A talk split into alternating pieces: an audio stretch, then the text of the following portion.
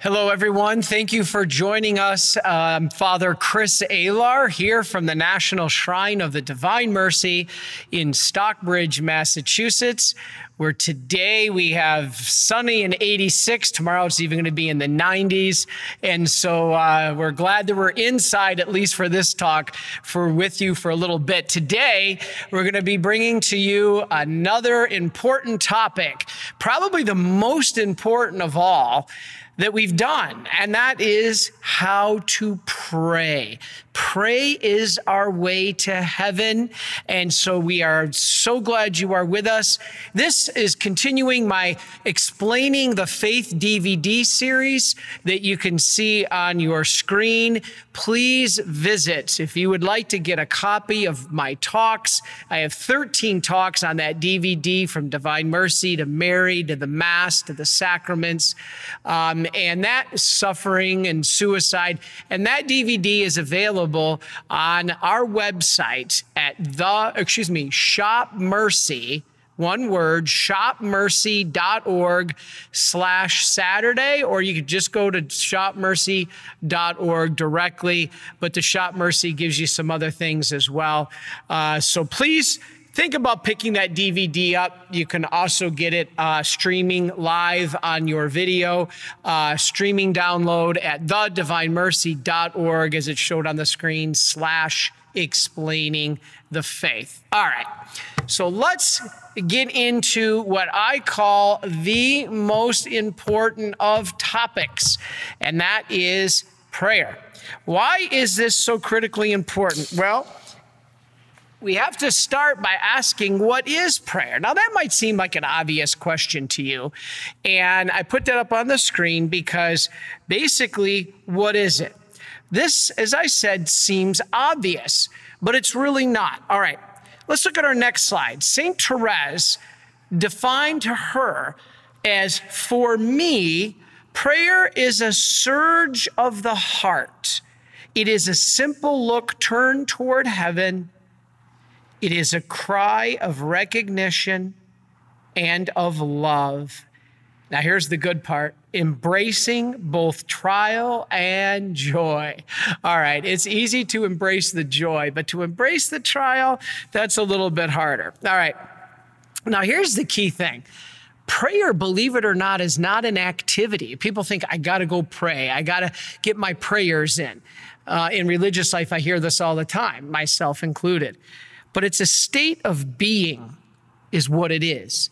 It's a state of self giving, which is what is the definition of love? Self giving. Prayer is not about what I want necessarily, and there's time for that but it's mainly about giving, which is love, showing your love for God. And we're going to talk about all the aspects of it today. All right. It engages our whole being. That's why it's a state of being, our body, our soul, our emotions. But in essence, here's what one word prayer is. Now, this I bet you didn't know because it seems obvious. What is prayer? Yeah, yeah. But if I was to ask you what one word prayer is, what would you say? And you know what? I challenge some of you. Type it. Type it in the comments. What one word do you think prayer is? I want to see if anybody gets it. If anybody gets it, I'll respond back to you. But if you could think of one word that describes prayer, it's communication. That's probably everybody's going to start typing communication.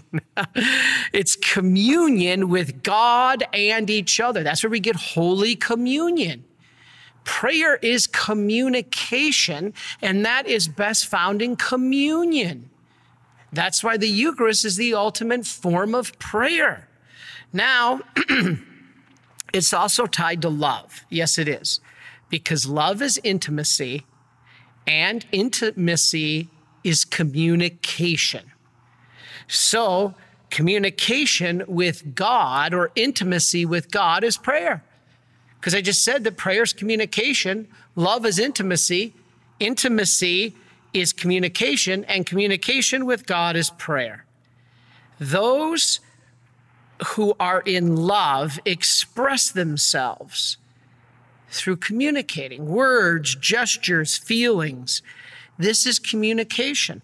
You know, the biggest reason that people list as failed, or excuse me, reasons for failed marriages, the number one reason, lack of communication. That's why I always counsel married people pray together. That is the number one thing. Prayer together and engaging in the marital conjugal act. Almost every marriage couple that I have counseled that has fallen or that was falling apart was not praying together or engaging in the conjugal act. This is what we have to do. Prayer. What is it? It's standing before God. It's realizing, what should I say? If you were before God tonight, what would you do? How would you communicate?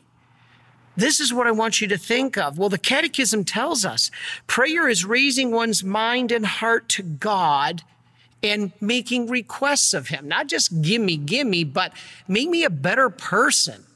Help me grow in virtue and holiness. Basically, it's a covenant relationship with God and you. Do you know you read in the Old Testament about all the covenants? You actually have a covenant with God, you personally, and it's prayer. That's your covenant with God. I I read of the covenant of Abraham and the covenant of David and the covenant of Noah. You have a personal covenant with God, and it is your prayer. In it, God slowly reveals himself to you. When you go to prayer, that covenant takes over and God slowly reveals himself to you, and then you do the same in return. This is why prayer is so critical. You can't know each other if you don't reveal yourself to each other. A life of prayer is actually practice in being in the presence of the Holy Trinity. Holy mackerel. It's a preparation for heaven. This is why it's like, you know what? It's like, it's like dating before marriage, courtship. Now I hear this crazy stuff that young people don't date anymore and they, uh, they don't court anymore. I'm like, how do you then get to know who you're going to marry? I don't get this. But oh, we, we, we hang out. Well, you need to get to know each other if you're going to get married. And it's the same with our Lord. If we're going to be in heaven, we need to go through that practice here on earth. If you could define eternal life, this one word would be prayer. That's how we know God. We know Him. We know Him better by prayer than reading a thousand books.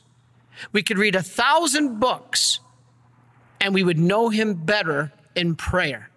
This is what the saints tell us. If we talk about God or read about God, we know about him. That's great. But when we talk to him, we get to know him. You cannot, now this is interesting. Listen to this. If I told you what you cannot do to be a Christian, all right, let me flip that. In order to be a Christian, you must be what? And people say pro life and believe in the Eucharist, and all this is true. But do you know you cannot be a Christian without prayer? if you're, say you're a Christian, you do not pray, you cannot say you're a Christian. It's like needing faith and good works in the Bible. It also tells us in the Bible we must pray. If God is necessary, and we know He is, then prayer is necessary. Why? Because prayer is our lifeline to God. So God is necessary. And therefore, if our lifeline to God is prayer, prayer is necessary. All right, let's look at the next slide. Again, obvious question. Why should I pray? Oh well father yeah i need this and you know my my mom's sick and and and all those are true we want to heal from the coronavirus and we're going to talk about prayers for our nation all right, at, at, as I get towards the end, please hang with me because I want to ask a special favor of you guys in prayers for our country. And we're going to talk about that coming up here towards the end of the talk. But why should I pray? You want to know the easy answer? Because God wants you to. It's not thinking about yourself, what I need, I need this, I need this, is why I pray, Father. No, it's because God wants you to. He does because we need it for our own good. It doesn't help God. God doesn't need it. We do to remind us of God and his importance in our life. St. Gregory of Nazianzen said, We must remember God more than we breathe. wow. prayer can filter out the deceptions and the delusions in life. And we're full of those. Why do you think the world's in such a mess? If the world, if each person, one of the saints said, if everybody on the earth prayed just 15 minutes a day, we would be back to paradise. We need God's Spirit to prevent us from falling into sin and delusion. But then somebody once asked me, well, Father, then why did Jesus pray? He didn't fall into sin because he submitted his human will to the will of the Father, and that's what we need to do. That's why prayer is important. Notice I haven't said it's about what I want yet. That's coming up, but not yet. When Jesus prayed, he taught us to pray, to lead us to the Father. Remember my previous talks? I talked about exitus reditus. Remember, all comes from God, all will return to God. We came from the Father and we will return to the Father. And this is what the Mass is. All of the Mass is about us coming from God, getting broken, being fixed by the Son, and then through the power of the Holy Spirit, He takes us back to God the Father. He does that through prayer. So he's living an example and showing us to do the same. St. Faustina in her diary 14 146 said every single grace. You want to get to heaven? I do. You need grace. You want grace? She said every single grace comes from prayer and then with trust. So we must do it. All right. So God knows what we need. So why do we pray? Why do we pray if God already knows what we need? I used to think that. I used to think there's really no reason for me to pray. God knows what he, I need and it's in his providence and nothing happens without him wanting it. So if he wants it, it's going to happen. If he doesn't, it won't happen. What's the point in praying?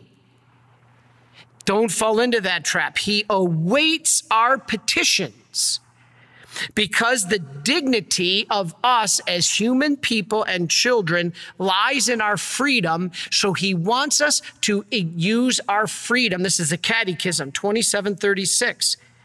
We pray to exercise our free will, which is the greatest gift God give us it gave us and it shows our desire to be with him. He wants us to show our desire. If we never pray, we're not showing any desire to be with him.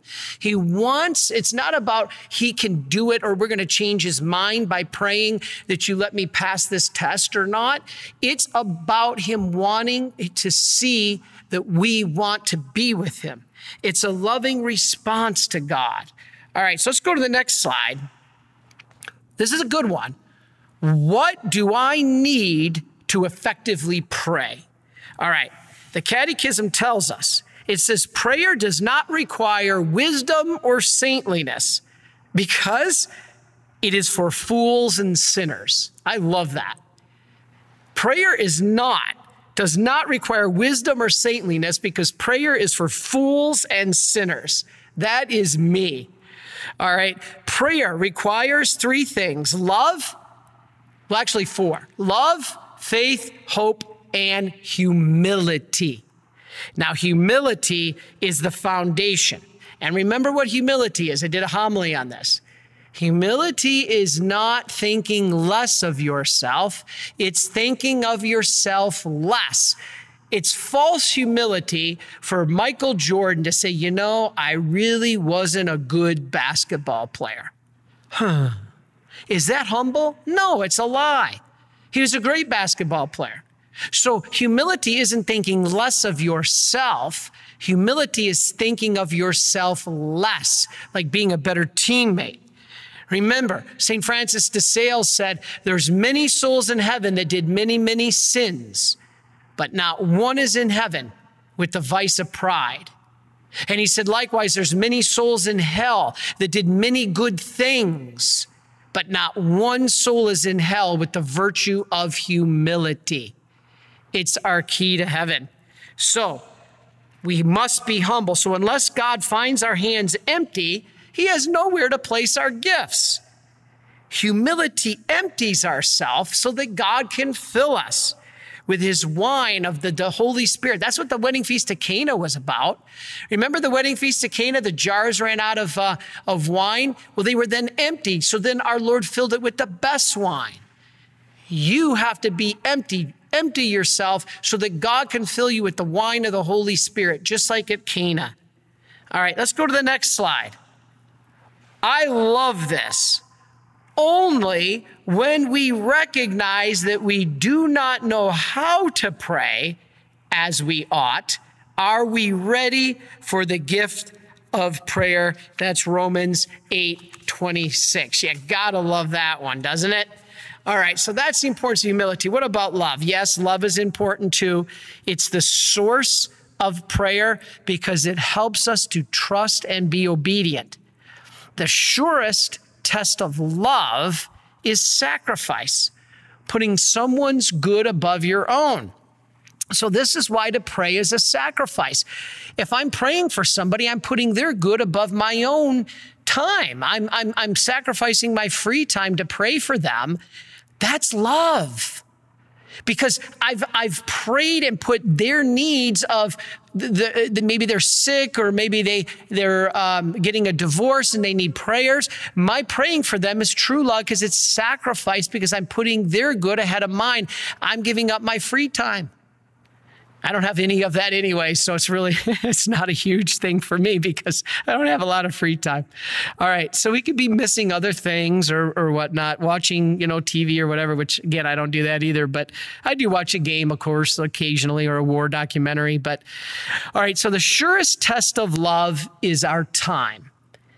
Jesus said, "Come to me in the blessed sacrament." He said this in Ensino Jesu.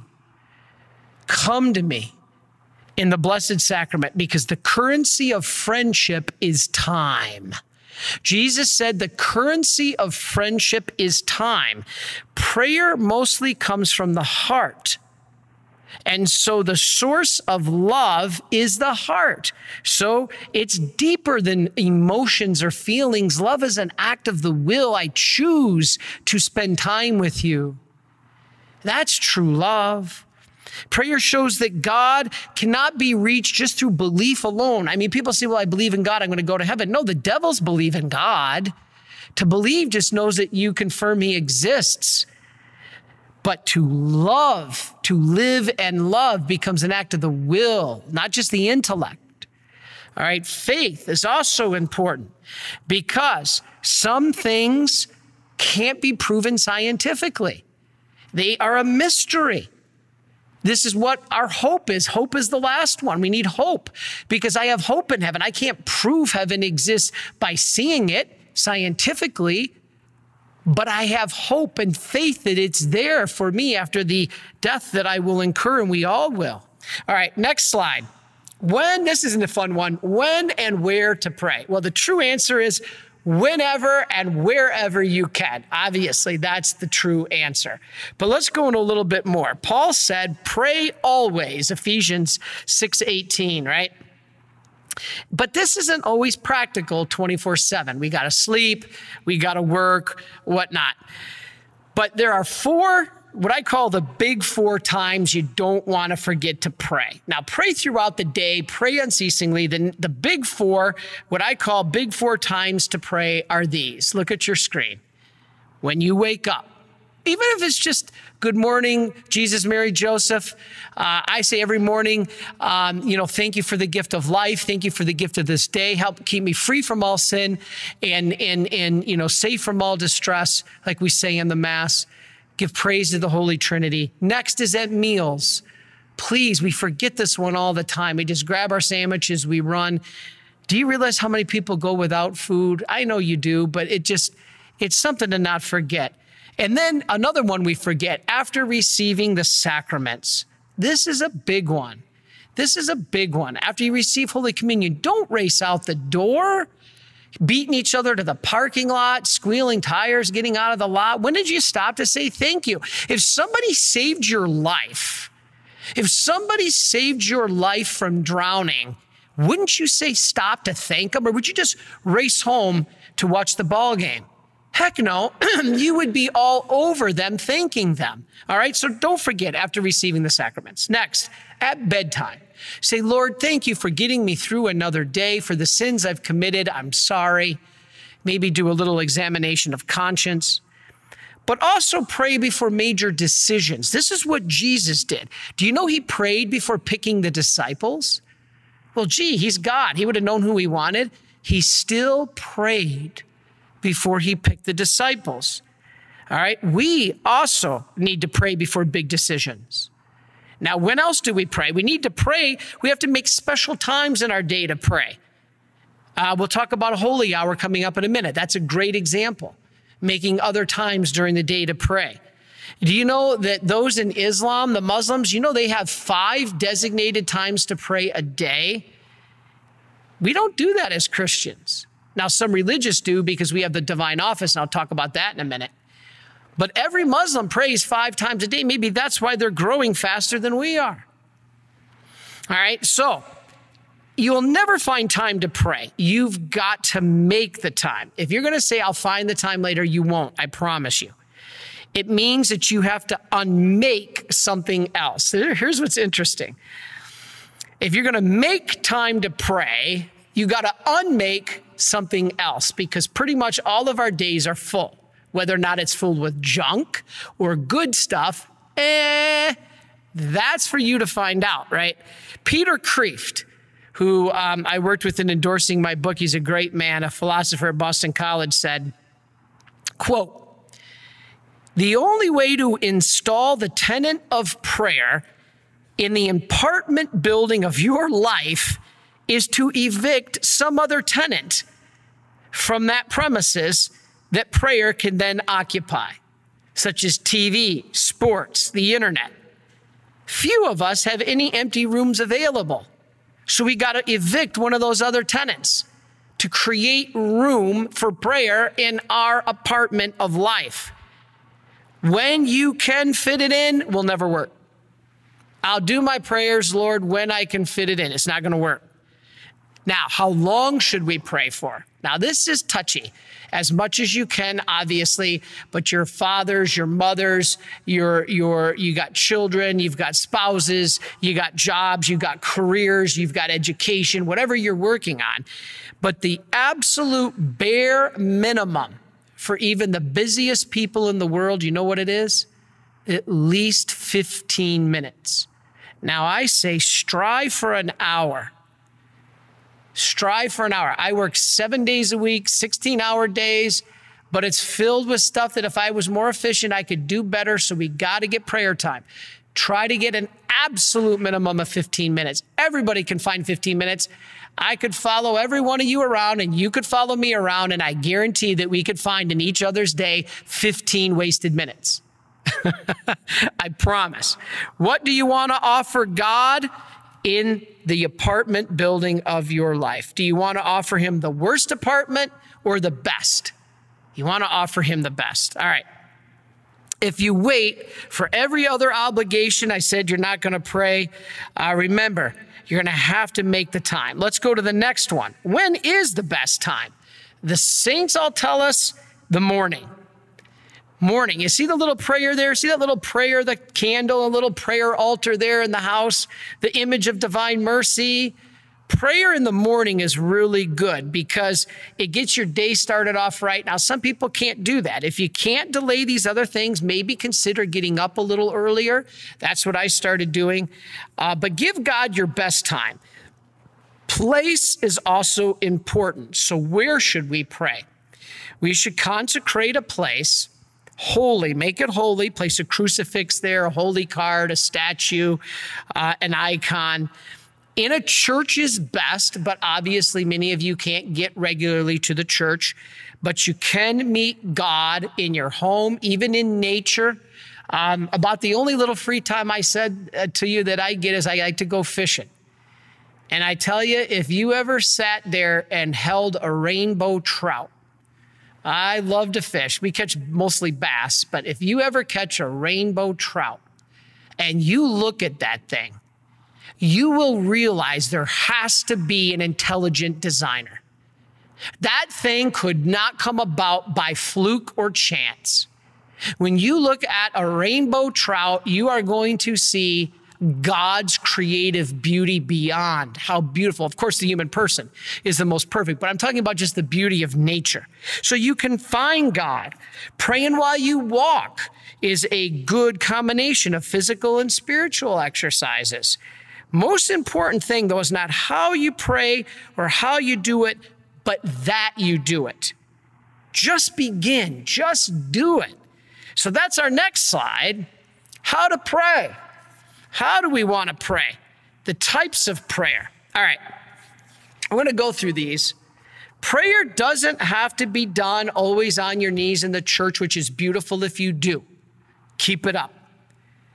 But prayer can be private or public. Private is called personal prayer. Public prayer is called the liturgy. So prayer, prayer can be in the church by yourself or, or in community in the liturgy. But prayer is this it can be private or personal, it can be public or liturgical, it can be vocal with words or silent in your heart. It can be formal, meaning I read the words of the Our Father, or I say the words of the Hail Mary. Those are formal written prayers given to us, or it can be informal. Like when we pray before a meeting, I just pray whatever God puts on my heart. You just say it as it comes to you. That's informal. It's in our own words. It can be active where we do the talking. It can be receptive where we listen to God. You talk as active, God talks as receptive. Both private or personal prayer and public or liturgical prayer are necessary. People say, well, Father, you only talk about the Mass. No, private prayer is why we're here today, in addition to the Mass. The Bible tells us go to your room, close the door, and pray. But it doesn't say that's all to do. You need to worship God publicly as well. But let's start with private or personal prayer. That's what most people think of when they think of prayer. That form has three types. That's our next slide. So, the three types of prayer from a personal or private prayer standpoint are vocal, meditation, and contemplative contempl- contemplation. This comes right from the Catechism of the Catholic Church, and I want to help summarize that for you. All of these forms have one common denominator the heart, the heart. Now, let's start with vocal. All right. What is vocal prayer? Vocal prayer, y'all know you learned as a child the Our Father, the Hail Mary, the Glory Be. But do you also know probably the most powerful of all vocal prayers? I bet you don't know this, and I would bet many of you don't pray it. The Psalms. Now, some of you do, God bless you. But this is an example of private prayer that's formal, meaning the words are given to us. When we say vocal prayers, when we say the ones that were given to us, like the Psalms or the Our Father, we are praying in union with the whole church. Especially if you pray the Psalms in the divine office, because then you're united with hundreds of thousands of people around the world praying those same prayers. The most powerful form of those vocal prayers is the Our Father because Jesus gave it to us, and the Psalms because it's its own book in the Bible. It's the only whole book of prayer in the Bible. You know, there are Psalms for everything, for every mood, situation, or person. Um, they're prayed by the Jews and the Christians, so it unites us. They were prayed by Christ. He prayed the Psalm 22 on the cross, and he fulfilled it. You know, I mentioned the Our Father too. Why is this important? Because Jesus gave us this. And it's important to pray because the Our Father captures our entire existence, not just the present moment, but it captures the past, the present, and the future. How's that, Father? Well, Jesus says, pray, forgive us our trespasses that means touch the past, Lord. I've made mess ups in the past. Then he says, Give us this day our daily bread. That's the present. So we have to pray in the present and ask for his blessings. But then it says, And lead us not into temptation. So even the future is brought to the throne of God. Lord, forgive our past, help us in the present, and protect our future. This is powerful stuff. But sometimes we want to pray our private prayer informally, where we make up our own words or we just talk from the heart. you know, I'll, I'll say something like, uh, Heavenly Father, please send down the Holy Spirit. I say this before Mass. I, this, this is an informal prayer. I just make it up. It's not a written prayer of a saint. I just pray it. Heavenly Father, please send the Holy Spirit down upon us to open our minds and our hearts to receive the grace you wish to bestow. Give us this grace to lead us to eternal life. And we ask this through Christ our Lord. Just whatever comes into the heart. That's informal, personal, private prayer. It's, it's sometimes good because then we don't say our prayers, but we really pray them. The problem with the formal written ones is Hail Mary, full of grace, Lord, Hail Mary, full of grace. You know, we, we can not pray them. We can just recite them. We want to pray them. So what makes our prayers heard is not the number of words, but the love by which we pray. All right. This is important. This is what's important. Let's go to the next slide.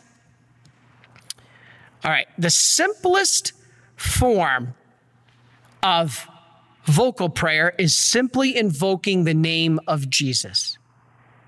That's the simplest form. Jesus Christ, Son of the living God, have mercy on me, a poor sinner. It's called the Jesus prayer, and our youth are not being taught it anymore. And it's a shame because it is one of the most powerful prayers you can ever make. It's called the Jesus prayer, and we don't say it anymore. Lord Jesus Christ, Son of the living God, have mercy on me, a poor sinner. That prayer has everything. It invokes the name of Jesus. When you pray the name of Jesus, you have it all. You have him as God, you have him as man, and you have all creation because all creation was created through him. So some of the best form of prayers is just the name of Jesus. All right, let's continue to go on. Let's start with vocal, or excuse me, continue with vocal prayers. So I just told you some examples the Our Father, Hail Mary, Glory be, the Psalms, the name of Jesus, the Jesus prayer. Those are all vocal prayers. But let's go to another form called acts. And this vocal prayer, as you see on your screen, is called ACTS. Acts. What does that stand for? A is adoration. C is contrition meaning I'm sorry. Adoration means glory to you, praise to God. Contrition is I'm sorry, Lord, I messed up. T is thanksgiving. Always thank God, especially after receiving the Eucharist. When you get up in the morning for having another day, when you go to bed for surviving the day. Supplication. What does that mean? That means intercessory prayer for others and yourself, petition prayers. All right, let's look at this. Let's start with adoration. That's basically adoring God. All right. Acknowledging that you are the creature and he is the creator. Lord, I come before you as your creature. I'm the creature. I'm the lowly creature. You are the mighty creator. I adore you. I praise you. Before you chat with God, before you just start chit chatting, which is good, we must adore him first. He's not your lunch pail buddy, even though he wants you to take him along in your lunch to work, but he's still your God. This is why parents do not think it is the best thing in the world to be your child's best friend. You are a parent. Yes, you need to be there for them, but you have to first be a parent. God is our friend, absolutely, but he's first our God. And we must adore him, just like you are first the parent before the, the, the child's friend. I'm not saying you can't be friends. I'm just saying you got to know the order. And in God, it comes that way too. First, adore Him as God, then we do our conversations with Him. But God is due our praise and worship. This is the virtue of justice. What is justice? An eye for an eye, tooth for a tooth? No. Justice is giving someone their due, and God is due our worship, praise, and adoration. So that's A, adoration. C, contrition. It's best to come into God's presence on our knees, not maybe physically, if you can, that's great, but spiritually. Jesus Christ, Son of the living God, have mercy on me, a poor sinner. Basically, the tax collector, publican, you know, the tax collector says, I fast and I'm this good holy man. And they, excuse me, the, um, the, the um, Pharisee, I fast and I'm a good man. And the tax collector put his head down. He's like, Lord, I'm not even worthy to look at you. That's contrition. To do this, examine your conscience daily. When you go to bed at night, walk through your day. Just don't hit the pillow and crash out. If you need to go to bed, then go into your room a couple minutes early and walk through your day. It's a very important part of church tradition called an examination of conscience, where you walk through your day and you say, Okay, I did good here, Lord. Thank you for the blessings. Oh man, I really messed up here. Lord, I yelled at my cameraman, Giuseppe, all over again. I said I wasn't going to do it, but I did it. I yelled it. He forgot to hit record. I yelled at him again. So, Lord, forgive me. All right. Now, tell God that you're sorry, but don't get depressed. You know, what if I if I mess up again? I'm a liar. No. God said, say you're sorry and try to do better. Remember, I think it was St. Therese who said, Saints are simply sinners who keep on trying. She never said they don't sin. Remember, every saint, sinner has, or saint has a, uh, a past, and everyone has a, a, a sinner has a future, or saint has a future. Because we look at this as I may not be perfect, but I can try perfectly. So saints are simply sinners who keep on trying. Confess your sins privately every day. Lord Jesus Christ, Son of the living God, have mercy on me, a poor sinner. Forgive me. I'm sorry. But then do it sacramentally at least once a month. Now, technically, the church teaches you have to once a year, but I suggest trying once a month. All right, so that's contrition. Let's go on to T, A, C, T. T is thanksgiving. Count your blessings. Even in the poorest and most, most wretched life, there are things to be thankful for, immeasurable riches, such as life itself, salvation, eternal life, the church, God's patience with you. It doesn't matter if you're sick or poor, you still have a lot to be thankful for. I know you're saying, Father, it's easy for me to say, no, I got as many health problems as anybody between my pulmonary embolisms, blood clots, coronary artery disease, non benign polyps in my colon, kidney stones. I've got it pretty rough health wise, but you know what? I still got a lot to be thankful for. And so this is what Thanksgiving is. Remember, God only asks that we give him thanks. He does not demand that we feel thankful. Did you get that? That's important. Father, I feel hypocritical because you know, I just go into prayer and I just don't have this warm and fuzzy feeling. I'm distracted. No, an act of the will is that you go and say, Thank you, Lord. He only makes you say thank you, or I want you to say thank you. I'm sorry, not makes. He doesn't make us do anything. We have free will. He only wants us to say thank you.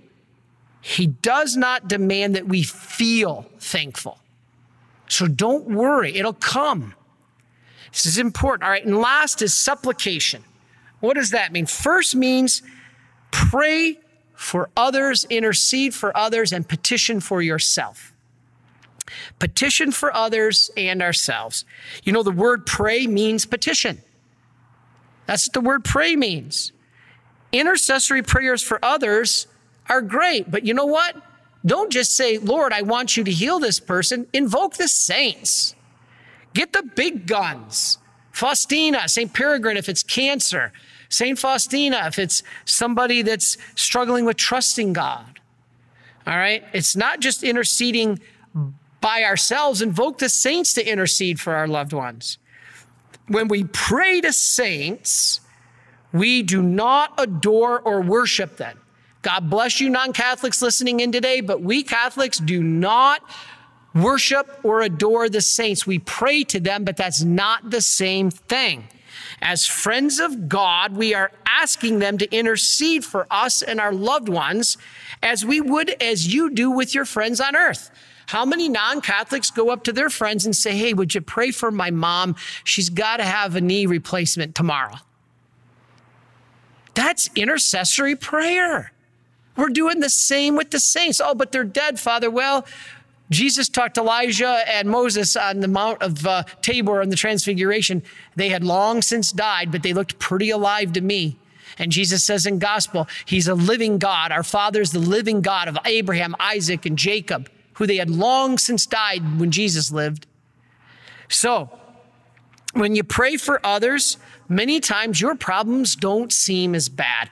I had one employee uh, that came to me and he said, we, we do adoration at the Marian Helper Center, my association of Marian Helpers. And one of our guys um, is managing the press uh, department. He's been there for over 50 years. And he said, Man, Father, when I go into that chapel and pray for these prayer intentions, because you know what? You, we have a prayer line. You can call our prayer line and have any prayers said. Our prayer lines are there for you. If we don't answer personally, leave a voicemail. All prayers are prayed for. Whether or not later in a transcription or live with the person, all our, your prayers are prayed for. You can call our Marian Helper Center, ask for the prayer line. You can visit micprayers.com. Again, it's M for Marian, I for Immaculate, C for Conception, one word, micprayers.com, and enroll to be a Marian helper. And then you will receive all the graces of our prayers, rosaries, penances, everything. And I'm sorry I didn't make a slide for it, but it's M I C. Actually, I think Brother Mark may have it up there now. If not, again, micprayers.com, and we pray for you. Or dot .org, I'm sorry. Well, both work. Both work. Dot .com or dot .org. They both work, okay? And we will pray for you. But anyway, this Charlie who runs our printing press said, not until, Father Chris, I started praying for these intentions, but our employees actually pray for your intentions. If you're a Marian helper, you can call the line and have us pray for your intentions. He said, Not until I started doing that did I realize how thankful I am for the blessings I have from God and that I hope God will bless these people. That's awesome. Then, prayers for ourselves are last and only for what we need. God sometimes may withhold things from us until we ask, because what we need first is to pray. So if we need something, God may withhold it so that we first go and pray for it because the first thing we need is prayer. You see, that's kind of interesting, isn't it? So through petition, we admit to God that we are beggars and the only thing that we are without him is miserable. That's what St. Faustina told us. She said, without God, I am miserable. And she said, You, Jesus told her, you are miserable. If you don't have me and you're left to yourself, you have nothing but misery. And so when we go to God, we acknowledge that. All right, let's keep going. Next one meditation. This is the next, remember the three forms of vocal prayer that I wanted to focus on are, I'm sorry, the three forms of prayer, personal prayer, is vocal, which we already did, like the Our Father, Hail Mary, Glory be. Now we're getting into meditation. Vocal also included acts, but now we're getting into meditation. All right. What is it? This uses more internal words or themes. This is more mental prayer. It engages more of our thoughts, our imagination, our emotions, and it takes it to a higher level. Most people do their vocal prayers, but they don't get into the meditation. And this is important. You need it. You need a blend. You just can't recite prayers. You're not fulfilling the fullness of your being. It's good. But in meditation, it, don't confuse it with junk like yoga and this kind of stuff. Meditation, you don't empty your mind and, and, and think you're the center of the universe. You empty your mind and fill it with Christ. That's why yoga is not what we do as Catholics. We fill our things with Christ. It's meditation. And in it, we allow the Holy Spirit to illumine our minds about the truth of God. Can you use other things? Absolutely. Books, the Bible, images, icons, even sacred music, things of creation. I like to look out at the mountains and the valley in the Berkshire Mountains and think of God. Now, another form of meditation. Go to the next slide. Is Lectio Divina. What does Lectio Divina mean? It means divine reading of Scripture. One powerful form of prayer I do every day, and I invite you to join me, is read the daily Scripture passage for the Mass and do Lectio Divina. What does that mean? Divine reading. So, okay, so what you basically do is you read it. Step one, there's four R's. I should have made a slide for this. I'm sorry. You do four R's. The first R is you read it. Then you let it sink in, and you re- second R is reflect. What is God's message for the world? You reflect on what Jesus is trying to tell us. The third R is to respond. What does it mean for me personally? And then the fourth R is just rest, silent, let God's word fill you. And I tell you, a half an hour, which I do every day on this, seems like three minutes. So let me just randomly pick an example. I didn't make a slide. I'm sorry. Just let me pick one off the top of my head. Um, the other day I did the four men and the paralytic, one of my favorite Bible passages. All right, so I'm going to read it. What's it about? Jesus is in the house and a bunch of people are there. The uh, visitors couldn't get to him, so four men wanted to bring their paralyzed friend to Jesus. They couldn't reach him, so they climbed up on the roof and they lowered him through the roof and laid him at the feet of Jesus. Jesus looked at the four men. He didn't look at the men on the mat, and he looked at the four men who brought him and he said, Your faith to them, their faith, has healed you. Get up and walk. So you read this. So the first R is read, you read it. And then the second R is you reflect. What's our Lord trying to tell us here? Okay, He's Jesus Christ. He has all power in the universe. He can make a crippled man walk. He just forgave sins. Not only did he heal him physically, he healed him spiritually. So in the healing of sins, he's the savior. Only God can forgive sins. He is God. He later delegated that to the priest. Well, we talked about that before. All right, so that's that's the reflect. Now, what's the respond? The respond means what's in it for me? Well, what's in it for me is that this is my personal Lord and Savior and that he can heal me physically if I trust. But if he doesn't, there must be a reason. God's will allows it. But you know what? He definitely will heal me spiritually. If I go to confession, my sins too will be forgiven, just like the man on the mat. Lord, I want to be like the man on the mat. I want my sins forgiven. He's going to say, okay, your sins are forgiven. But how does he tell us to do it? Go to the priest throughout scripture. Get, get to confession. This is the teaching of the church. So, Lord, I want to be healed. This is my responding. And then finally, our fourth R, I rest. I just let it sink in. I'm telling you, a half an hour will go like that and you are meditating. Envision yourself there in the house as the, as the paralytics being lowered through the roof. Imagine yourself pushing through the crowds, not at Disneyland or Cedar Point in Ohio, but imagine pushing through the crowds to get to Jesus and then you see him heal this guy. This is powerful stuff. You can also meditate about things in your life, events. You can meditate, look at the next slide, on the rosary. What's the rosary? The rosary is not just a bunch of Hail Marys. It's, it's the Hail Marys are background music. What are you meditating on? The scriptural passages of the mysteries of the rosary.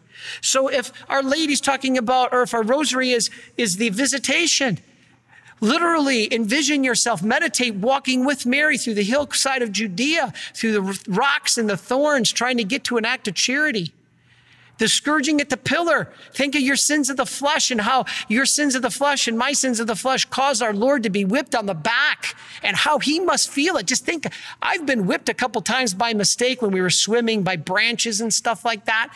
There is no worse feeling in the world.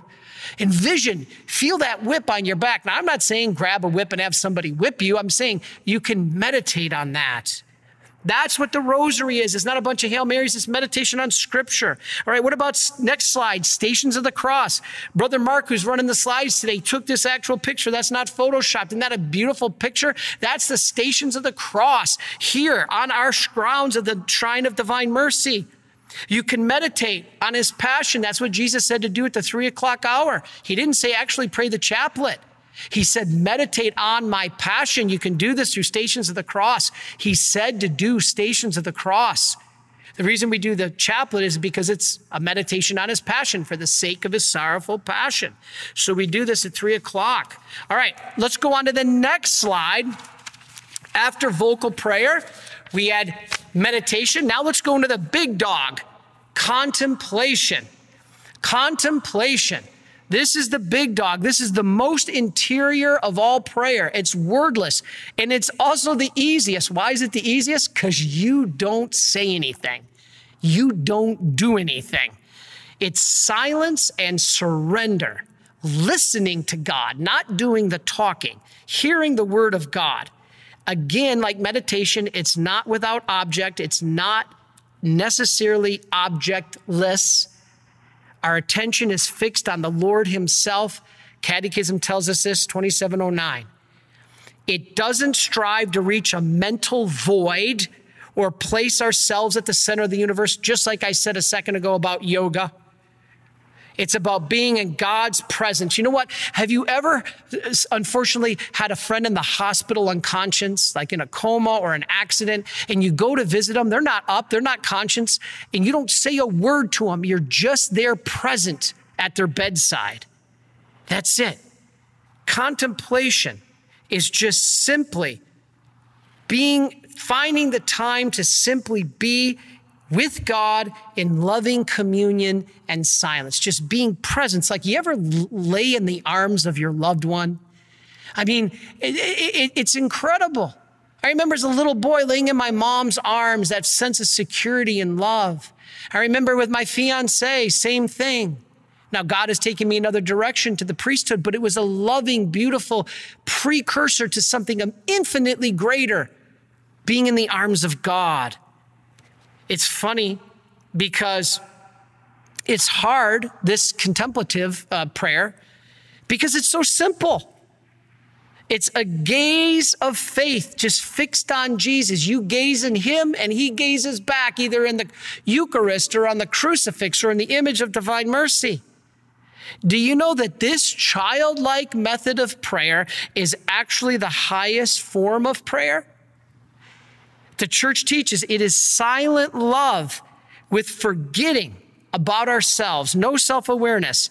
It's a renunciation of self will. It's all about God. You're not saying anything. I need this. I need that. You're, you're saying, Lord, fill me. Your servant is here. I am listening. And you just relax and rest in his arms. What replaces the self is not nothingness, but Jesus. Again, Catechism 2715. It's actually training for future ecstasy in heaven. How is that? Well, do you know what the word ecstasy means? It means standing outside of oneself.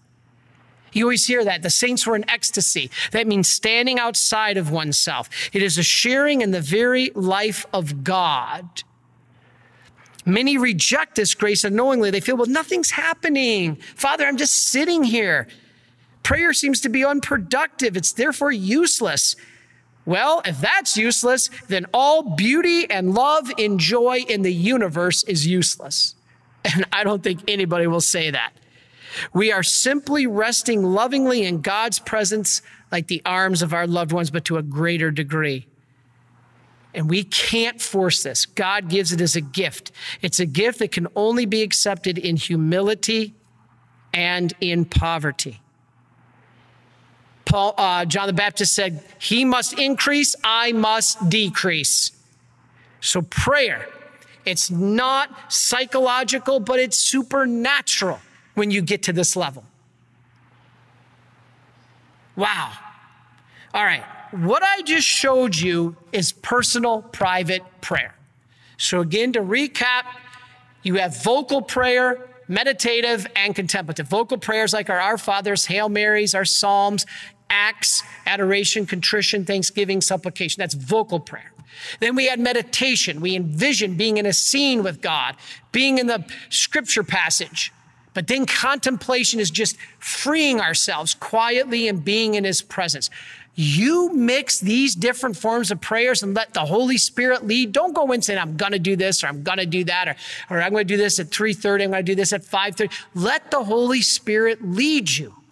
That's your private personal prayer. But there's a greater form of prayer. Father, what could be greater than that? Public or liturgical prayer. Let's turn to the next slide. This is my famous church slide from uh, St. Albertus in Detroit. The most beautiful churches, St. Holy Sweetest Name of Mary, St. Jehoshaphat. Detroit has these beautiful downtown Detroit churches.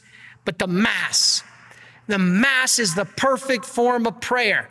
Why? Because as good as your private prayer is, we just went through it, acts and meditation and contemplation, as good as that is, we got stain blocking it.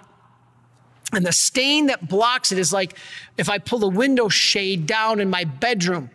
God's love is like the sun. It never stops shining. Even if there's clouds and it's raining, the sun is still shining. The clouds block it. My shade blocks some of that light of God's grace coming in. So, my personal prayer, because of my sins and yours too, is imperfect. It's necessary. We need to do it. Why? Because it sets the stage for the perfect form of prayer. What's the perfect form of prayer? The Mass. Catechism 2643 says the Eucharist contains and expresses all forms of prayer. It's the sacrifice of praise. This is amazing. The Mass is the perfect form of prayer because it is the prayer of the Son to the Father. Remember my old talks, you can get them on YouTube and Facebook. The Mass is God offering God to God. God the Holy Spirit offering God the Son in sacrifice to God the Father in atonement for our sins and the sins of the whole world. So, this is the perfect form of prayer. It's God offering God to God, and you can be part of it. But it, the Mass actually models what a perfect Christian life of prayer should be, both in the church and outside the church. We'll talk about that in a minute. The goal is to bring and unite your personal prayer with the public prayer of the Mass and perfect your personal prayer. Well, Father, what do I do if my personal prayer is broken and sinful? Come to confession wipe out the mortal sins, come to Mass, you've wiped out your venial sins in the penitential rite. Now all of a sudden, you're perfect. Your prayer is perfectly united to the perfect form of the public prayer called the Mass, God offering God to God, God the Holy Spirit offering God the Son in union, in sacrifice to God the Father in atonement for your sins and the sins of the whole world. Catechism 1071 tells us that we are to be active participants in the prayer of the Mass. In the liturgy, all Christian prayer finds its source and goal. The structure of the Mass, as I said, reveals a pattern that we should follow in our Christian life of prayer. What, Father? I should pray outside at home like the Mass? Yes. Listen to this. The parts of the Mass, taken as a whole, com- provide us a complete model for our life of prayer. Let's look at this. When the Mass begins, we bless ourselves in the name of the Father, the Son, and the Holy Spirit. Amen. This serves as the foundation of all prayer. Why? Because we are united to the passion of Christ. We just made a cross. We share in his sacrifice with our spirit, soul, and body. We've engaged our whole spirit, soul, and body by making the sign of the cross. We call God by name as the reason we are worshiping. We are praying not on our own, but in the name of the Trinity. And the sign of the cross brands us, just like a cowboy brands cattle that it belongs to me or to him. When you make the sign of the cross, you're branding yourself that you belong to God. So on the last day, when the devil comes to claim his and God comes to claim his, you've got the brand on you saying, uh uh-uh, uh Satan, I belong to God. Then we go into the penitential rite. Here we lay before our God our sins and ask for forgiveness. This was C in Acts, contrition. Then we pray the Gloria. We praise God for his redemption. That's adoration. Then we do the reading of the gospel, the liturgy of the word. This is like Lectio Divina. I just said you read scripture, you meditate on it. It's reverent reading, reflecting on the sacred texts. Then we have the prayers of the faithful. That's basically intercession, supplication, ACTS. Supplication is in the Mass, the prayers of the faithful. We ask God to assist in the lives of all the people, ourselves included. Then we have an offertory where we prepare gifts. We offer to God our gifts. We in prayer offer our very selves. Then the big one, look at your next slide. What part of the Mass is that? That's not the consecration. Consecration is already done, but this is the high point of the Mass. It goes with the consecration. It's called the concluding doxology. Through him and with him and in him, O God, Almighty Father, in the unity of the Holy Spirit, all glory and honor is yours forever and ever. What's happening? God the Holy Spirit is offering God the Son in atonement for our sins to God the Father. God all came from God. Now all is returning to God. And guess what? In that slide, the priest in the person of Christ is returning all creation back to God the Father from which it came. Incredible. Unbelievable. This doxology, we unite ourselves to Christ and we're taken back to the Father, the very place from which we came. Then we say the Lord's Prayer. We went through that. It's the perfect form of vocal prayer. We pray for the past, the forgiveness, the bread of the, of the present, and the, uh, leading us not into temptation in the future. Then, ultimately, the source and summit, we receive Holy Communion. We are fully united with God, like in contemplation, but even greater sacramentally. Wow. So, the greatest form of public prayer is the Mass. Let's go to the next slide because there's something else that we call the liturgy of the hours or the divine office. And this all consecrated religious around the world pray in unison these prayers. Every day that I pray the divine office, I'm united with hundreds of thousands of other uh, consecrated religious and lay people around the world who are reading the very same prayers. It's called Liturgy of the Hours of the Divine Office. It's an extension of the Mass. Now, I had a whole talk on this. I wanted to put a whole section. I'm sorry. I'm running behind. I got to wrap up my talk here. But the Liturgy of the Hours is basically the public prayer of the church to sanctify the hours of the day. So, some pray seven, we pray five. We pray uh, five offices. We pray an office of the readings, which can be done any time of the day. We pray a morning prayer. We pray a midday prayer. We pray an evening prayer and we pray a night prayer. It is called liturgy of the hours because we are sanctifying the hours of the day. It's an extension of the mass. All right. Now, as I'm running out of time here, let's finish with what's important. There's some other important things to do. Let's look at the next slide. One of the things you want to do is mix everything we just said, and that's called a holy hour. If you want to take everything we just said, mix them together, take the best of all of it, you got the holy hour. Because you got the Eucharist. God is present. You've got the time of silence and contemplation. You got time to do your vocal prayers. You got a time to come before the Lord asking for forgiveness. It's got it all. The holy hour started with Jesus in the garden when he said, Could you not watch with me yet one hour? It's the story of man and his need for God. It's very, you know, there was an example I want to tell real quick. Uh, a woman told me this story, and her husband was there with her. They visited us here at the shrine. And she told me the story I want to share with you real quickly. She said, You know, Father, um, I was begging my husband to go with me to Eucharistic adoration for years. And his answer always, and he's standing right next to her. And his answer always was, You know, I don't need to. God knows I love him. She's like, Please come with me. He's like, No, no, no. I don't need some brick wall of a church. God knows I love him.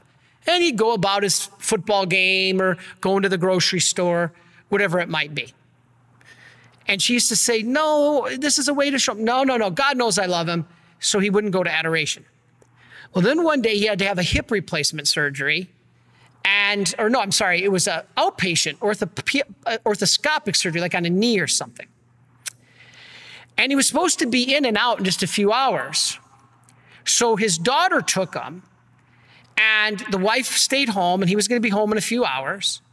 But there were some complications, and he ended up getting admitted to the hospital. And he called her home that night or that afternoon and said, Listen, they're admitting me to the hospital. And she said, Okay. And he goes, What time are you going to be here to see me? Now, this woman, in her wisdom, got a jolt of grace from the Holy Spirit. And she said, Well, I think I'm going to run to the grocery store. I got these errands to run. I got to do this. I got to do that. He's like, What? And she's like, Yeah, you know what? We got to get these bills paid. They're overdue. I got to get groceries. The kids are coming over tomorrow. He's like, Did you just hear me? I'm alone here. I'm waiting for you. And he goes, Don't you love me? and all of a sudden, she paused and he goes, Oh, all right, I got you. If you love me, you'll come see me. And he realized what she was teaching him. He said to her, Don't you love me? If you love me, you'll come visit me. And she goes, You know I love you. I don't need to come visit you. And he went holy mackerel. So the couple's telling me this story right here in the shrine a couple years ago, and they're laughing, changed his life. Now he goes to the holy hour every week. Isn't that beautiful? I love stories like that. All right. So loving starts with making quiet time to be with someone. And this is what you're doing with God in a holy hour. You know, there's another example. A mother, just use this, had three grown children. I read this in a book somewhere. She had three grown children. The first kept in touch with his, their mother. These were three, three girls. And the three girls, the first daughter kept touch with her mother regularly, calling her all the time, sharing all aspects of life. The second daughter phoned, but only once a month, dutifully, regularly, but more of a just, I'm checking in. The third daughter only contacted her mother when she was in trouble or needed money. I read this somewhere, but while the mother loved all three, who do you think she felt closest to? It's hard to get to know someone that you rare, rarely talk to. So, Father, I mean, I, okay, I got you. I hear you. I want to pray, but I'm no good at it. All right? Your very willingness to pray is itself a prayer, even if we aren't doing it perfectly. If you are desiring to pray more, that shows God's grace is actively working in you. This is powerful stuff. Moments spent with God, even if they're frustrating, are moments of prayer. Even if you're in the chapel, don't say, gee, I wasted this whole hour, I got no grace. Just the fact that you're there, the fact that you made an act of the will. Love is not just an emotion. This is why divorces happen all the time. My own brother in law, said to my sister, uh, you know, I don't feel, see the fireworks when you walk in the room anymore. He asked for a divorce after 24 years. If you feel fireworks every time that that spouse walks in the room, you could be a case study. Love is not just an emotion. Love is an act of the will. I choose to love you, even when you frustrate the daylights out of me. Does a mother or a father feel like getting up to change a dirty diaper at two o'clock in the morning? Did they jump up and down and go, oh, goody, I get to change a dirty diaper? Of course not. But they do it because they love the baby. That's why love is an act of the will. Even if I don't feel like it, because I love you, I'm going to change that diaper. And it's the same with the chapel. Sometimes I don't feel like going to the chapel. I've worked all day. I'm tired. I'm hungry. I'm exhausted. But I go in there and I say, Lord, I'm here. You know me. It's not because I want to be, but because I love you. That's what we got to do. Don't feel hypocritical and stay away. I used to do that all the time, and sometimes I still do. That's not the answer. All right. Confide all of your distractions and anxieties that you're in prayer to Him. Lord, I'm being distracted right now. I give you these distractions. You need to confess that God is in charge and you are not. All right. The highest vocation of a human being is to become the most perfect of adorers. And you can do that in the holy hour. Wow. If someone saved your life, I said before, would you, what would you say to them? Say that to our Lord in adoration in the holy hour. Treat it like the offertory at Mass. But not only bread and wine that's given in the offertory, but you're you yourself. Give to Him. When we offer ourselves, God can do to us what He does with the Eucharist. He accepts us, He accepts our lives, our gifts, our talents, even our weaknesses that we bring to Him. Then He gives thanks to the Father because He's going to bring all of us back to the Father. So He gives thanks to the Father that we came to Him because it's through Him that He'll give, give us back to the Father. And He offers us, He basically breaks us just like the host. He basically breaks us first and then offers us as food for the world. Your food for the world of nourishment in the way you live your life like Christ. The breaking is purifying us, getting us out of our own comfort zones, snapping us out of our bad ways. All right, think of the holy hour as spiritual radiation therapy, like radiation coming out of the Eucharist. Sorry, I'm getting worked up here, but this is amazing stuff.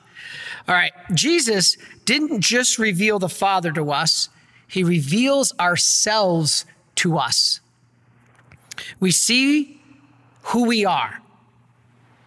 And many times we should see ourselves like a small child, someone who is dependent on a mother and a father.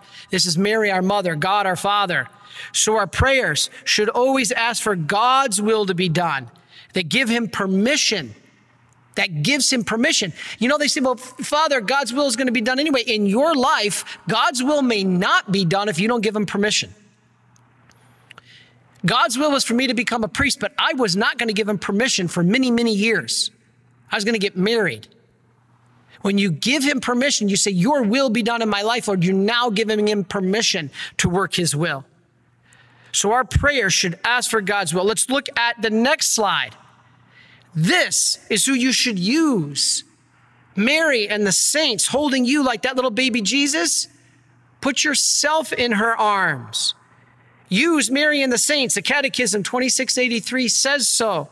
Quote, Mary is the perfect prayer, meaning she's the prayer. We can pray with her and to her.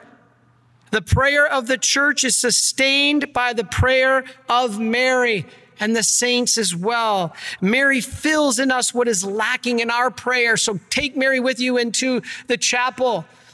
She'll perfect in your lack of prayer what is missing. All right, close to being done here. Next slide. What about the obstacles to prayer? Oh man, there's a ton of those, isn't there? All right, so obstacles to prayer. Prayer is both a gift from God, yes, but it's also a response from us. So it requires effort. And sometimes that's met with obstacles. Prayer, the catechism actually, can you believe this? This is surprising to me. The catechism says prayer is a battle. It's a battle. It's against ourselves and the evil one who doesn't want us to have union with God. The battle of prayer is infinitely more important than any military battle in human history. Think about that. Most, as I said, most merit comes, get a load of this. If there's one thing that I think will help you get to prayer today more than anything else, it's this. There is more merit when you pray when you don't feel like it than when you pray full of consolation and giddiness. There's more merit because you make it an act of the will, like I said a second ago. I don't want to be here, but because I love you, I'm coming here. That's an act of the will. And there's more merit when you pray when you don't feel like it. Don't hide from the chapel because you say, Lord, I'm a hypocrite. I don't feel like praying. And me being here is just hypocritical. That's the devil. All right. So, what are some of these obstacles? Discouragement during periods of dryness. Father, my prayer's dry, I get discouraged, all right? God tests us. right? He tests us to strengthen us. These are the times that we can grow. If we offer our dryness, we can also participate in the dark night of the soul. Sometimes God does test us, and He wants to know are we going to choose Christ without comfort, or are we going to choose comfort without Christ? All right, another obstacle. Sometimes I feel guilty, Lord. I have a lot of people who are wealthy tell me this. I feel guilty because I haven't given all my belongings away to Jesus. And when I go into prayer, I feel guilty. No, you shouldn't. God has given you those things to be used for His greater glory. However, you do that, Tom Monaghan, who I stayed at his cabin, he's a very wealthy man, but he's one of the greatest Catholics I know. He's not living on the street corner and, and, gave away every dollar, but he's using what God gave him. Remember, money is not the root of all evil, the inordinate love of it is. What about the disappointment that our prayers go unanswered? Father, my prayers are never answered. Remember, we don't go to prayer to bend God's will to us, it's to bend us to God's will. And we'll talk about that here in just a second to finish. Last page. Amen. Hallelujah. Right? Another obstacle. Father, I'm hypocritical because I'm a sinner and I am going before God? Seriously? That's exactly why you do need to go before God. That's why you need prayer. But I don't feel like praying. I said, prayer like love is an act of the will. What about this one? Here's another obstacle distraction. Father, I can't keep my mind straight. I'm thinking about making dinner. I'm thinking about shopping, getting my kids to school. And sometimes people even tell me I'm even getting pure thoughts in prayer more than any other time. Again, that's the evil one, but our Lord has an answer. Don't try to squash and hunt down and follow your distractions and beat them up. You can't. Distractions reveal what we are attached to. It's actually an enlightenment of God. If you are getting distracted in prayer, don't get frustrated and beat yourself up. Say, oh, wait a minute. God's showing me what I'm attached to. If your distraction is a particular person or, or whatnot, you, you may have an attachment or a particular thing, or maybe your Facebook page or whatever it is.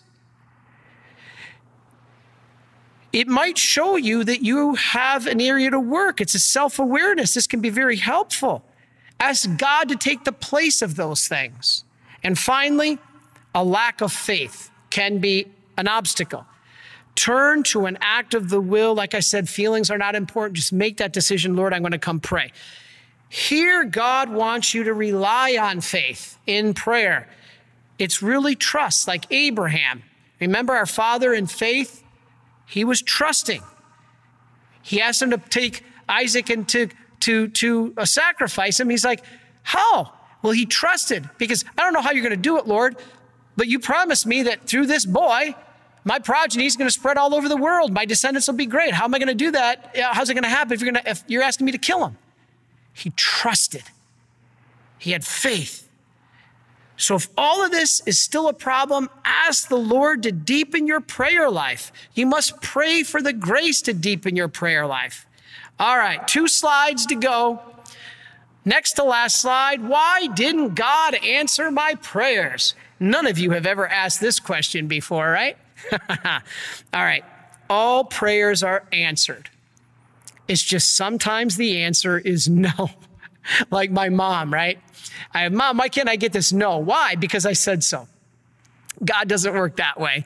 But sometimes He does say no. Why? Because what we ask for is not best for God's plan for our life. He has something better planned for us. You know, I used to pray for a wife. I dated a, a lot. I always had a girlfriend, and and and and I kept thinking, Lord, how come you haven't sent the perfect person yet? And and and I know I've got my faults, and and and, and sometimes it's incompatible with this person. Sometimes we do very well. But Lord, how come you haven't sent me the perfect wife yet? Well, you know what? I'm super glad He didn't, because you know what greater thing He had in store for me? The priesthood. So I thank God now He didn't answer that prayer. I was even engaged. This is God at work. God doesn't grant what appears to be goods, and even though they may be truly good, a wife is a beautiful thing. But He only wants us to sometimes get those things that are the best for us. And for me, it was the priesthood. All right, what about this one? Sometimes God's answer is to wait. I know we all hate that one, right? I'm very impatient. That's the one I struggle with the most. I'd rather you tell me no than tell me to wait because you're holding me on. I feel like you're th- you're dragging me on. But God does this sometimes. He tells us to wait. Why? Because God's timing is wiser than ours. Like I said, I waited to become a priest. And that was by God's hand only. If I would have become a priest right out of high school, I never would have made it. And the reason is because I would have wondered sometime what's it like to have a house? What's it like to own a business? What's it like to work in corporate America? What's it like to have a girlfriend? What's it like to do these things? And, and I now experience, and I'm not looking back. I'm praising God for my past, but I only look to the future. God bless that He took me on that path. If I would have become a priest right out of high school, that's just me personally. I never would have made it. Now, other men are better than me. They can come right out of high school and be great priests. It just depends on who we are. So sometimes God tells us to wait. God knows what you need before you ask Him. This is another reason that people say, Why didn't He answer my prayers? Well, if God knew what I needed before He asked Him, then why do I need to ask? If God knows what I need, I don't need to bother asking Him. He already knows. Because He awaits our own petition, as I said before, because the dignity of His children lies in their freedom. This is Catechism 2736, as I said before. All right, a couple more. Sometimes God waits for us to pray before giving us what we pray for. Wait a minute. Why didn't the Lord answer my prayer? Because He wants you sometimes to pray more. He wants you to pray even more before giving you what you want because what you need the most is prayer. So sometimes he doesn't give you what you want, so you'll pray more because what you need most is prayer. You need prayer more than maybe that new fishing rod. Well, maybe that's not a good example. We all need a new fishing rod, but you know, maybe a new car. All right? We need prayer, patience, and conformity of, to God's will, and prayer provides all of that. And finally, God sometimes waits with his answer in order to make us pray without ceasing. That's kind of tied to the last one. It's to elicit our love. All right. This then is to finish kind of a summary. What all have we talked about today? Wow, we covered a lot of ground. I can't go over all of it to summarize it, but you know what? Some of the highlights. Prayer doesn't have to be, even though I gave examples of words, meditations, contemplation, it doesn't have to be just those ways. You can pray through fasting for other people or the Benedictines, ora et labora, prayer and work while you're working, in the shower or driving. Before making your prayer request, though, did you ask God His will? Did you spend time in reflection and discernment? Are you asking God what is best for you rather than telling Him? Prayer doesn't change God, it changes us. We need to center on the gifts, not, excuse me, we need to not center on the gifts, but we center on the giver. That's God Himself. You know, here's the final word. St. Alphonsus Liguori said, Those who pray are certainly saved, and those who do not pray are certainly damned. Whoa, wake up Jesus told many who were lost that the reason was because they didn't pray. St. Faustina wrote in her diary, Jesus told her that the salvation of thousands of souls depends on your prayer. And we can help these people even years later because God is outside of time. If you listen to my suicide talk that's still online, you can see me do a whole talk about God being outside of time. And when you make your prayers, it doesn't matter if they're past, present, or future, God can apply them to your loved ones, even at the moment of their judgment. I prayed for my grandmother 10 years after she died of suicide, and I believe God took those graces and gave them to her because of the catechism and the diary of St. Faustina. God gives the people the chance to accept his grace at the moment of their death. That's in the Faustina Diary 1486. He comes to the soul three times. And a soul, if it's not been praying, they won't recognize God. That's why your prayers are so important even years later. They can come in and be showered over the soul of that person. That even as they are being at the moment of their judgment, your prayers can help them, even if you make it years later, because God is outside of time. He's omniscient. He knows all prayers we'll ever make, and He's omnipotent. He has the power to apply those graces to our loved ones at any point in time. Doesn't mean you can change history. What it means is you can help your loved ones. So, as Jesus said to St. Faustina, and the, she said in the diary 872, persevere in prayer. All right. So I want to finish with just a couple last things. The next slide is a slide of a family. Please pray. The catechism emphasizes prayers for your family, with your family together. Remember, Father Peyton, the family that prays together stays together. The Christian family is where the child first learns education and prayer. It's the domestic church. It's where we learn from the prayers of the parents, the kids learn. God bless you. Now, I told you, and I'm sorry I went long, that I have a special favor of you. My favor is this. If you are in the United States, I beg you to pray for your country.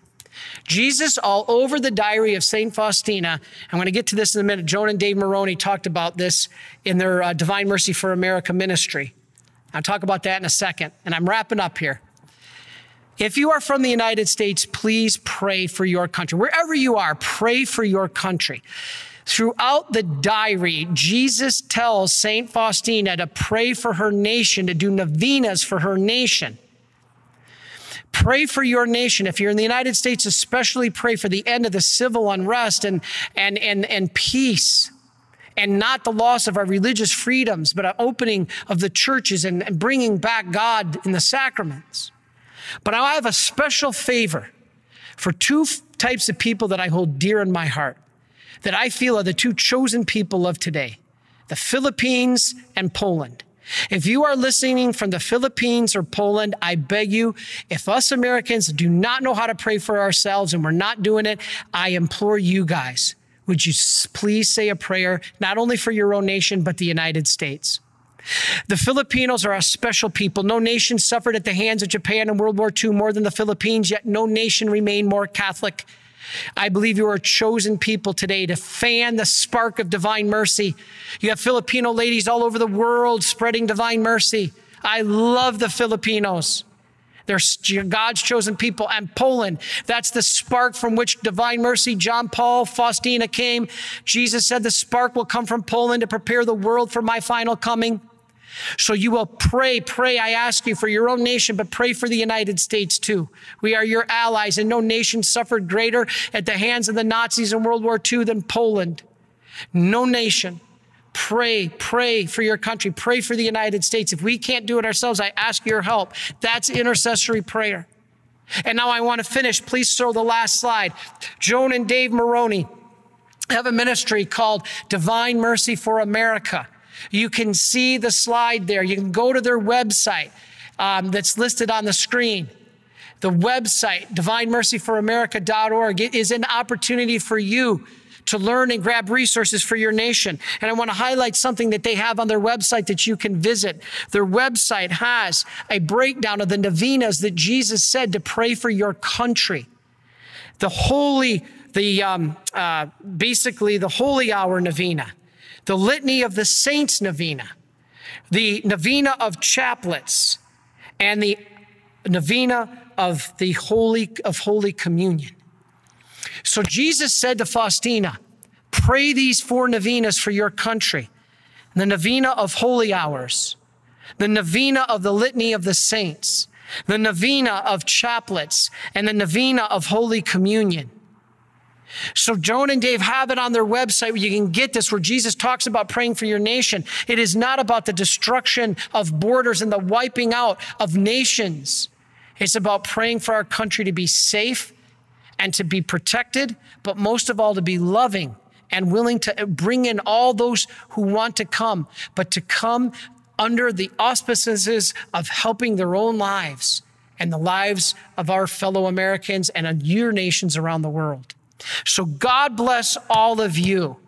Please visit our webpage, thedivinemercy.org or divinemercyforamerica.org.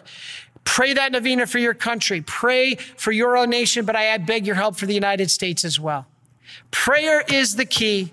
Prayer is the answer. Prayer is the only way out of this mess. Jesus told us when the demons are so great, prayer and fasting is the only way. So God bless all of you.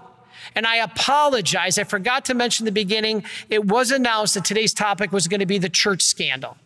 And I apologize greatly because we had a shift in schedule. You can see the new schedule. It'll be on Shrine of Divine Mercy webpage. You can see the schedule, but we're going to keep going with these talks every Saturday. And I'll post up on there the talk for next week. And we're going to keep on going every Saturday at 11 o'clock. Sorry I went a little bit longer, but through the intercession of Saint Faustina, Mary, and all the saints, may Almighty God bless you, the Father, the Son, and the Holy Spirit. And may Almighty God bless America and the whole world. Thank you, and we'll see you next Saturday at 11 a.m. Please follow or subscribe to this podcast to receive the latest episodes and updates. If you have been blessed by this podcast, I invite you to leave a review. Reviews greatly improve our podcast ranking and will help spread this podcast to other people throughout the world. Are you enjoying this podcast? I invite you to listen to more shows brought to you by the Marian Fathers of the Immaculate Conception. Join us daily for enriching spiritual content, which will help you on your journey with Jesus Christ. Simply visit DivineMercyPlus.org for a complete list of our shows. That's DivineMercyPlus.org. Are you a Marian helper? Join our Spiritual Benefit Society and start sharing in the graces of all the daily masses prayers, and good works of Marian priests and brothers all over the world. Sign up is free and easy. Simply visit micprayers.org. That's micprayers.org. Thank you, and God bless you.